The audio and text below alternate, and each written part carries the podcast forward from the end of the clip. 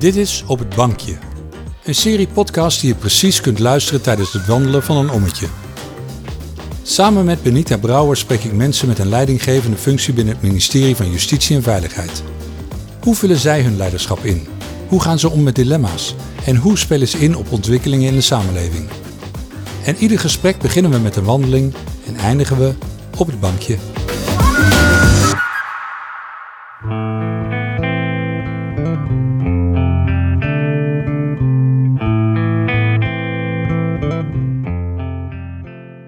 Verschil tussen leiding geven en leiderschap is eigenlijk het verschil tussen sturen en richting geven. En ik denk dat dat ook mijn eigen ontwikkeling is geweest. Terwijl je nu veel meer met andere mensen bezig bent en aan het kijken bent hoe je inderdaad richting kan geven, maar mensen het echt allemaal zelf moeten doen. En ik denk dat dat meer een kwaliteit is die bij leiderschap hoort en die je ook moet ontwikkelen trouwens. And if you these kind of dreams, it's.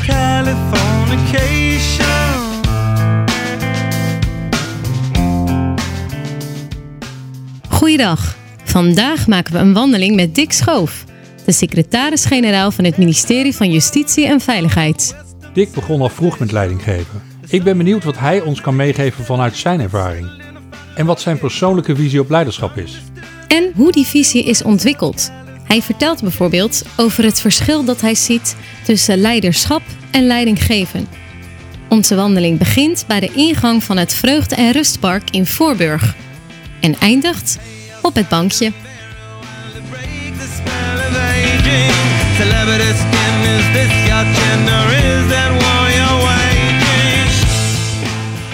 We lopen in Vreugde en Rust in Voorburg. Is dit de plek waar je doorgaans je ommetjes wandelt? Nou nee, eigenlijk niet. Maar het is, het is wel een heel mooi park. Eh, en ik woon ook in Voorburg, Leidschendam. Of Leidschendam, Voorburg eigenlijk, want ik woon in Leidschendam. Ik ben een hardloper en ik loop eigenlijk altijd langs de Vliet. Nou ligt dit park aan de Vliet. Je zou kunnen zeggen, ik scheer er langs. Je Ja. scheert er langs. Ja.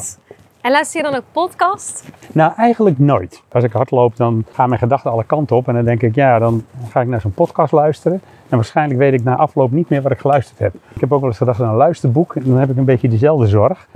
Dat ik denk van, ja, nou, waarschijnlijk word ik dan gewoon een beetje meegenomen door de gedachten. En raak ik het eh, gesprek in de podcast kwijt. Of in het luisterboek.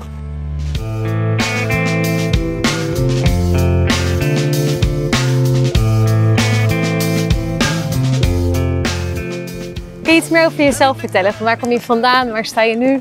Ik ben eh, geboren in Sampoort. Dat ligt in de gemeente Velsen, aan de zuidkant van het Noordzeekanaal. De Hoogovens liggen er tegenover. Maar op mijn tiende besloten mijn ouders te verhuizen naar Hengelo, Overijssel. Ik heb in Nijmegen gestudeerd en ben vervolgens bij mijn eerste baan eh, bij de Verenigde Nederlandse Gemeente in Den Haag terechtgekomen. Dus ik ben een beetje horizontaal door Nederland gegaan. Ik ben inmiddels 64 en ik doe dit nu eh, ruim een jaar. Dus ik denk dat ik hierna andere dingen ga doen dan een echte baan.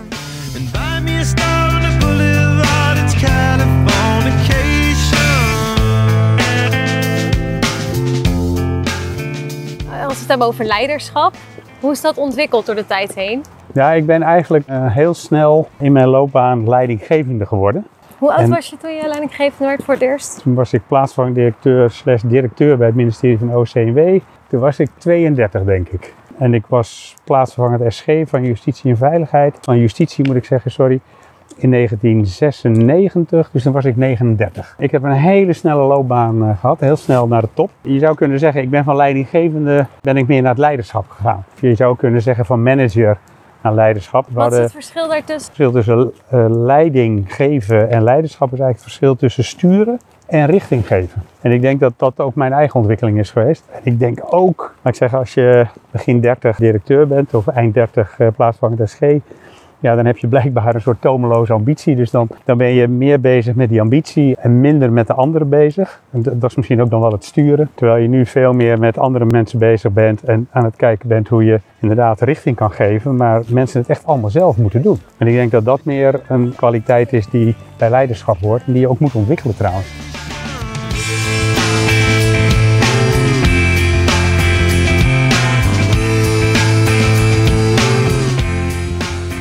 ...39 en toen al plaatsvervangend SG en nu SG. Daar is wel wat gebeurd in die tussentijd. Ja, nee, absoluut. En ook voor mij heeft de tijd niet stilgestaan. Dat is toch alweer 25 jaar. En, en je merkt ook wel dat je in, in, de, in de dingen die je doet, en eh, er waren ook verschillende stijlen nodig, zal ik maar zeggen. De hoofddirecteur van de IND zijn, van een grote uitvoeringsorganisatie of van de AIVD is echt iets heel anders dan SG zijn nu. En ik denk dat afgezien van de context van dit soort organisaties, is een van de belangrijkste dingen dat je, ja, het klinkt misschien flauw dat je wat ouder en wijzer bent geworden, maar je bent wat rustiger. Je hebt nog meer belang bij zorgen dat die verbinding tussen allerlei mensen en organisaties tot stand komt. Ik sprak eerder over het verschil tussen leiderschap en leidinggeven. Dat het sturen in een organisatie, dan zorg je vooral dat die organisatie sec een prestatie neerzet. Terwijl in de, zeker in de huidige functie die ik nu heb, is het toch vooral zaak om te zorgen dat al die mensen, al die organisaties in een heel complex netwerk met elkaar toch weten wat ze van elkaar doen. En dat moet je faciliteren. En dat moet je als het ware begeleiden, ruimte geven. Nou, ook dat moet je leren. Ik, ik ben van nature iemand die dan wel de neiging heeft ergens bovenop te springen. Dat moet je in deze functie eigenlijk niet doen. Hè? Nou, dat zijn zo van die ontwikkelingen, die moet je ook gewoon leren en ervaren. Je moet het vooral ook met elkaar doorleven en goed nadenken, wat past nou in de huidige tijd bij een specifieke functie, of je nou SG bent of afdelingshoofd, of hoofd van een uitvoeringsorganisatie of eh, beleidschef op een departement, dat je dat goed realiseert dat daar ook verschillende rollen en verschillende aspecten bij terechtkomen.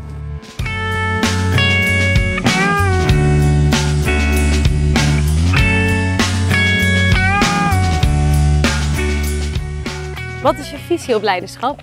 Leiderschap is volgens mij wel heel erg inzien in de context van waar we nu als samenleving voor staan en overigens ook waar we nu als organisatie voor staan. En als je kijkt waar we samenleving voor staan, dan hebben we natuurlijk te maken met toenemende polarisatie, hoge veranderingssnelheid, met allerlei ontwikkelingen in de samenleving, globalisering en ook nog een keer een enorme technologische input op ons werk en op, en op ons zijn, eigenlijk gewoon als mensen. En dat al die veranderingen betekenen dat je, denk ik, in termen van leiderschap het ware een soort koers moet aangeven, richting moet aangeven waar de mensen aan de ene kant wat houvast hebben, maar aan de andere kant ook wel heel veel eigen ruimte hebben om daarmee om te gaan, zowel in het werk als privé, omdat je eigenlijk heel moeilijk kan voorspellen hoe nou onze samenleving en ons departement er over tien jaar uit. En dus moet je heel erg, nou, je zou kunnen zeggen, situationeel zijn en contextgedreven zijn. En die ruimte die moet je zelf pakken, maar moet je ook eh, andere mensen geven.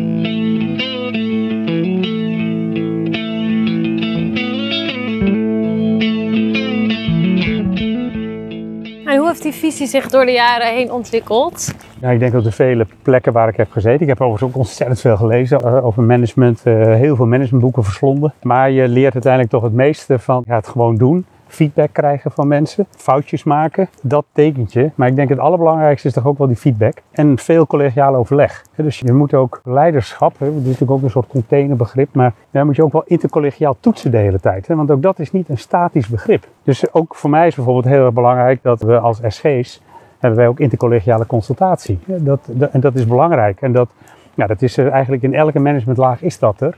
Ja, dat hebben we natuurlijk ook binnen JNV, hebben we dat op allerlei manieren georganiseerd.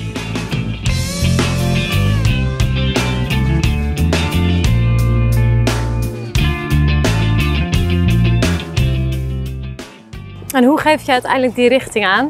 Ja, ik denk dat het toch ook door te praten, doordat mensen je zien, dat ze zien wat je doet in je gedrag, dat je erg bewust bent van je voorbeeldgedrag. Dat de manier waarop jij iets aanvliegt, de manier waarop jij iets bespreekbaar maakt, ja, dat dat wel iets doet in een organisatie. En je daarmee zeg maar, de ruimte kan creëren om te zorgen dat we zeg maar, dat leiderschapsgedrag ook meer en dieper in onze organisatie krijgen. En dus we hebben nu JNV Next Level, waarin we zeggen je moet steeds een stap verder zetten. Dus dat je elke keer die stap moet zetten met elkaar. Goed kijkend naar de omgeving, de samenleving. En wat kunnen wij daar dan met elkaar aan doen om te zorgen dat we echt effectief zijn. En dat we ook die morele dilemma's goed bespreken, ook die uitvoeringsconsequenties goed bezien. En dat is eigenlijk JNV Next Level.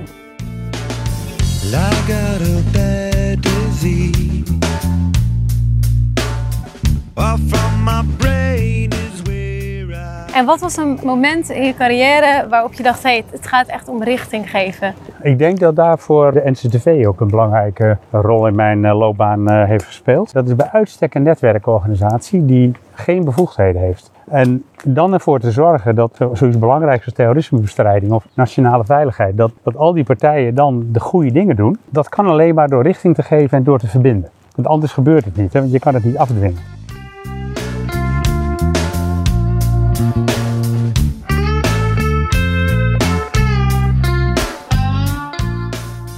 Hoe besteed je aandacht aan leiderschap en leiderschapsontwikkeling binnen JNV? Ik hoop dat leidinggevenden, maar ook anderen in onze organisatie nog steeds weten dat we niet zo heel lang geleden het JNV Kompas hebben ontwikkeld. Met daarin een, een aantal aspecten die we belangrijk vinden op eh, leiderschap. En die aspecten die proberen we natuurlijk permanent bij de mensen ook weer onder aandacht te brengen. En niet dat ze die uit hun hoofd moeten leren, want daar gaat het niet om. Maar dat ze daarmee leren spelen, leren omgaan en proberen zich af te vragen wat het in hun werk betekent. Een van de dingen die we daarvoor aanbieden is bijvoorbeeld ook de Summer School. Hè. Die, die gaat deze zomer is die er ook weer. Maar ook de JNV-academie die heel veel van dit soort aspecten juist benadrukt. Om te zorgen dat de leiders in onze organisatie zeg maar, echt ook wel tools hebben, maar ook het goede gesprek kunnen voeren. Want ik blijf erop hameren hè, dat het ontzettend belangrijk is dat je zeg maar, dat doorleeft. Dat het niet de zoveelste boekje is wat je leest.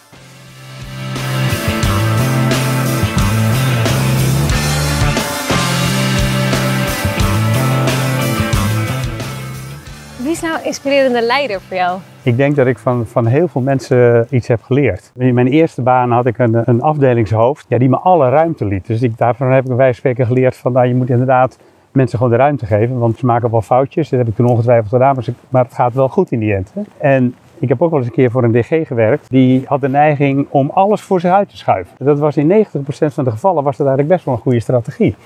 Maar in 10% zat je je echt werkelijk op te vreten en werkte het niet. Dus daarvan heb ik ook geleerd dat je sommige dingen gewoon weer moet laten. En ik heb niet een goeroe waarvan ik zeg van, eh, nou, eh, als ik die nog eens een keer... nou, de enige die ik nog wel een keer zou willen spreken is Manfred Kets de Vries. Maar wat ik interessant vind aan Manfred Kets de Vries is dat hij het vanuit de psychologie benadert. En, en daar ook heel veel over geschreven heeft. En dus ook heel veel praat over zeg maar, de mens zelf als, als leider. Maar ook over teams en teamvorming. Maar dat is natuurlijk, zijn onderwerpen waar we helemaal nog niet geraakt hebben. Essentieel leiderschap naar het goede team maken. Je gaat verder praten met Jan Pieter. We zijn ondertussen bij het eh, bankje aangekomen. Oké.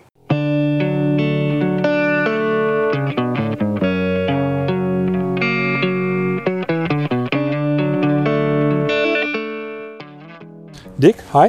Hi. We zitten op het bankje in het park. Eigenlijk wil ik stilstaan bij jouw persoonlijke invulling van leiderschap aan de hand van de vier assen van het leiderschapskompas. Voor welke beslissing heb jij gevoelsmatig het afgelopen jaar of de afgelopen jaren of jouw tijd als SG nu het meeste lef nodig gehad? Ja, ik zou, ik zou die vraag in eerste instantie heel erg sterk hebben beantwoord vanuit de crisissituatie die ik had meegemaakt als NCTV. Dus dan zou ik zeggen, ja, ik heb wel ongelooflijk lef moeten hebben in de, in de trajecten rondom de MH17. Toen we echt een hele vergaande besluit hebben moeten nemen zonder al te veel informatie. Dat moet je toch doen. Ja. En ook als SG, ik heb, ik heb eigenlijk wel een broertje dood aan mensen die net iets te voorzichtig zijn. Maar ik heb ook wel weer geleerd mezelf niet eh, te overshooten. Hè. Ook wel een beetje matigheid bij tijd en wijle. Als SG, het is natuurlijk altijd wel echt tegen de minister zeggen, maar ja, dat ga je dus niet doen. Nou ja, dan moet je wel eventjes ademhalen. Hè. En in die zin ben ik niet anders dan elk andere medewerker. Hè. Nee. Dat is omdat hij toch je politieke baas is. Je moet ook echt, vind ik, als SG, ook zeker in groepsgesprekken, ook af en toe wel even inspringen. Om te zorgen dat een medewerker eh, of een collega ook echt even de ruimte krijgt zijn verhaal te vertellen. Zodat die minister niet zeg maar, politiek doordendert. Hè. Dat, eh, de- en dat vind ik ook wel een, ja, een rol van SG. Die geldt ook voor andere leidinggevenden trouwens. Hè. Maar Ja. voor de SG toch wel een extremo, denk ik. Sometimes I feel like I don't have a partner. Sometimes I feel like. Je hebt ook iets verteld over de opgave, denk ik, waar JNV in den brede voor staat. Kan je dat ook persoonlijk maken door iets te vertellen over de opgave waar je zelf voor hebt gestaan of nog steeds staat als SG? Nou ja, toen ik binnenkwam heb ik eh, gezegd dat ik drie belangrijke prioriteiten had. Dat was de sociale veiligheid van mensen, eh, in bijzonder op bestuursdepartement, maar ook wel op een paar andere plekken. Dat was ook de relatie tussen beleid en uitvoering.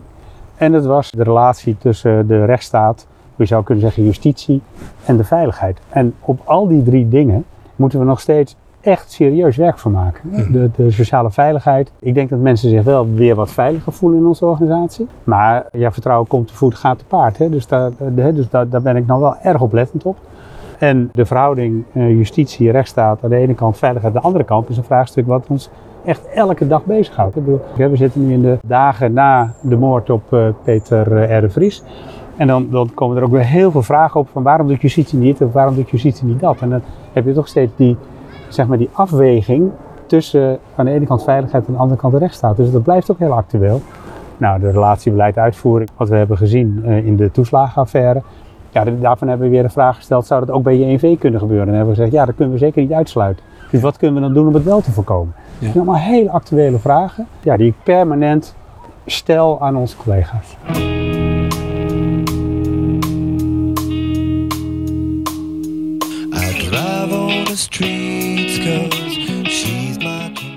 Zijn er nou nog ontwikkelingen waar je zelf van wakker hebt gelegen het afgelopen jaar of jaren?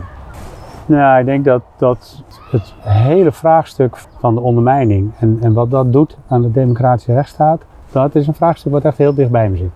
En waar ik ook steeds in dat dilemma aandacht voor vraag van hoe zorgen we er nou voor dat die democratische rechtsstaat overeind blijft, maar we tegelijkertijd ja, die aanval die er eigenlijk op plaatsvindt, niet uit ideologie, ja, soms uit ideologie vanuit terroristische hoek, hè, maar op dit moment ook vooral ook vanuit criminele hoek, gewoon chaos creëren. Ja.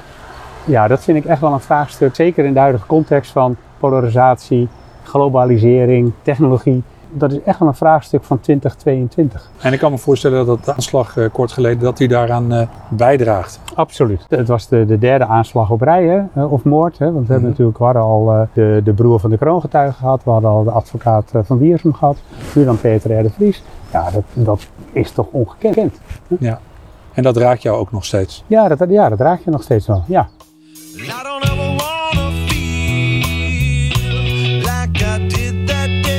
Take me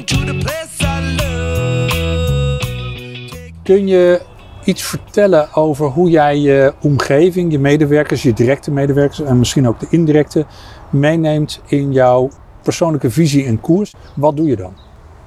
Ik denk permanent het gesprek voeren, vragen stellen en niet altijd meteen de oplossing geven. Dus vooral mensen bij elkaar brengen, zorg dat je het onderwerp goed adresseert, zorg dat je een paar goede vragen, dilemma's schetst en op basis daarvan met elkaar proberen een oplossingsrichting te bepalen. En daarbinnen ook weer veel ruimte te geven. En wat, wat ik erg belangrijk vind, ik heb dat ooit geleerd in mijn studententijd. Toen deden we een project, dat ging over een parkeergarage die we moesten bouwen.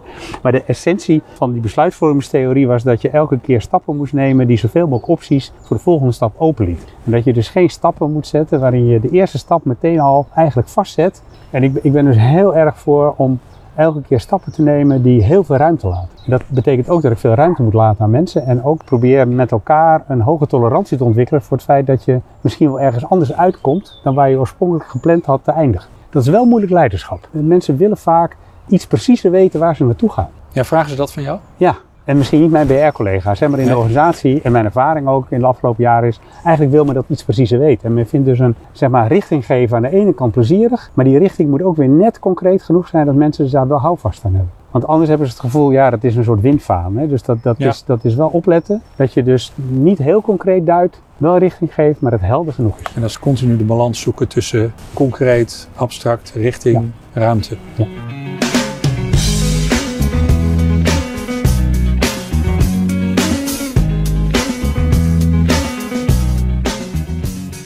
Over mensen gesproken en medewerkers gesproken.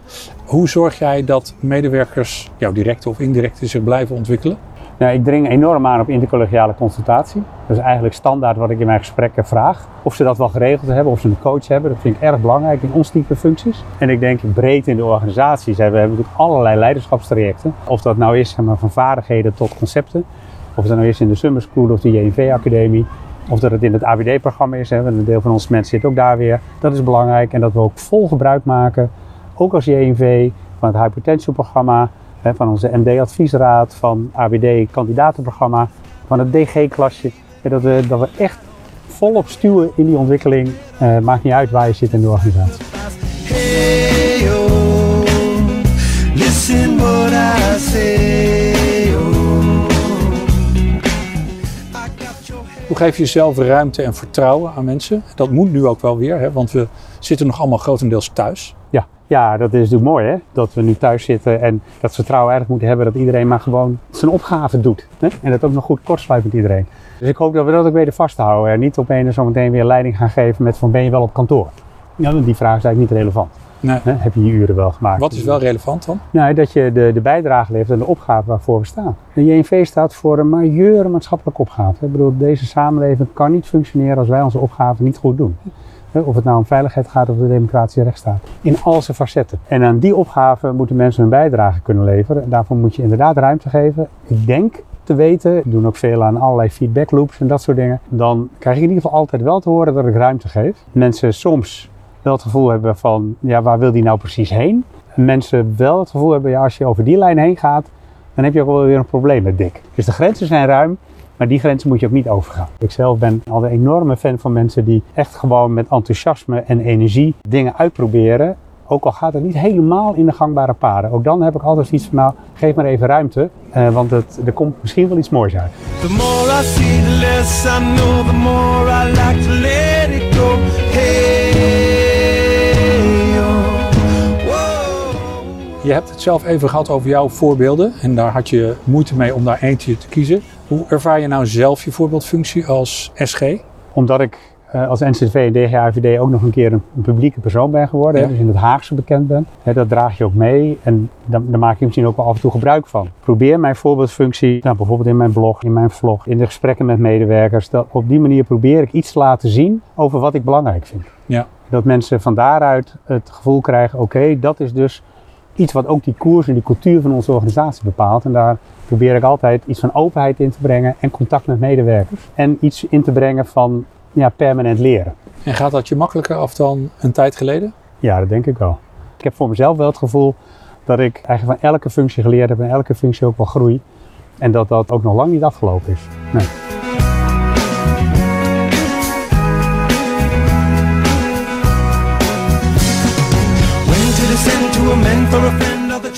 Tot slot wilde ik vragen, heb jij voor elke JNV'er ook nog een ontwikkeltip? Wat wens je ze toe? Nou, ik wens ze toe dat ze, waar je ook zit in de JNV-organisatie, maar dat je met, gewoon met plezier naar je werk gaat en, en als het ware als een spons weer die organisatie induikt. En dat je nieuwsgierig bent en vanuit die nieuwsgierigheid kijkt naar maar wat kan je dan nog verder doen om een bijdrage te leveren. Dat zou ik iedereen wel enorm gunnen. Dankjewel voor dit eh, fijne gesprek. Graag gedaan.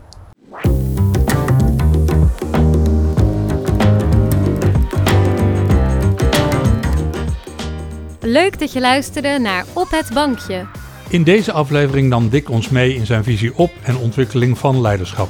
Voor alle JNV-collega's gaf hij het volgende mee. En dat je nieuwsgierig bent en vanuit die nieuwsgierigheid kijkt naar maar wat kan je dan nog verder doen om een bijdrage te leveren. Door je te abonneren op onze podcast blijf je op de hoogte van de nieuwste podcasts. Ben je momenteel zelf werkzaam voor het ministerie van Justitie en Veiligheid? In augustus organiseert de JNV Academie een summer school, waar onder andere sessies met betrekking tot leiderschap worden georganiseerd. Meld je hiervoor aan via de interne kanalen.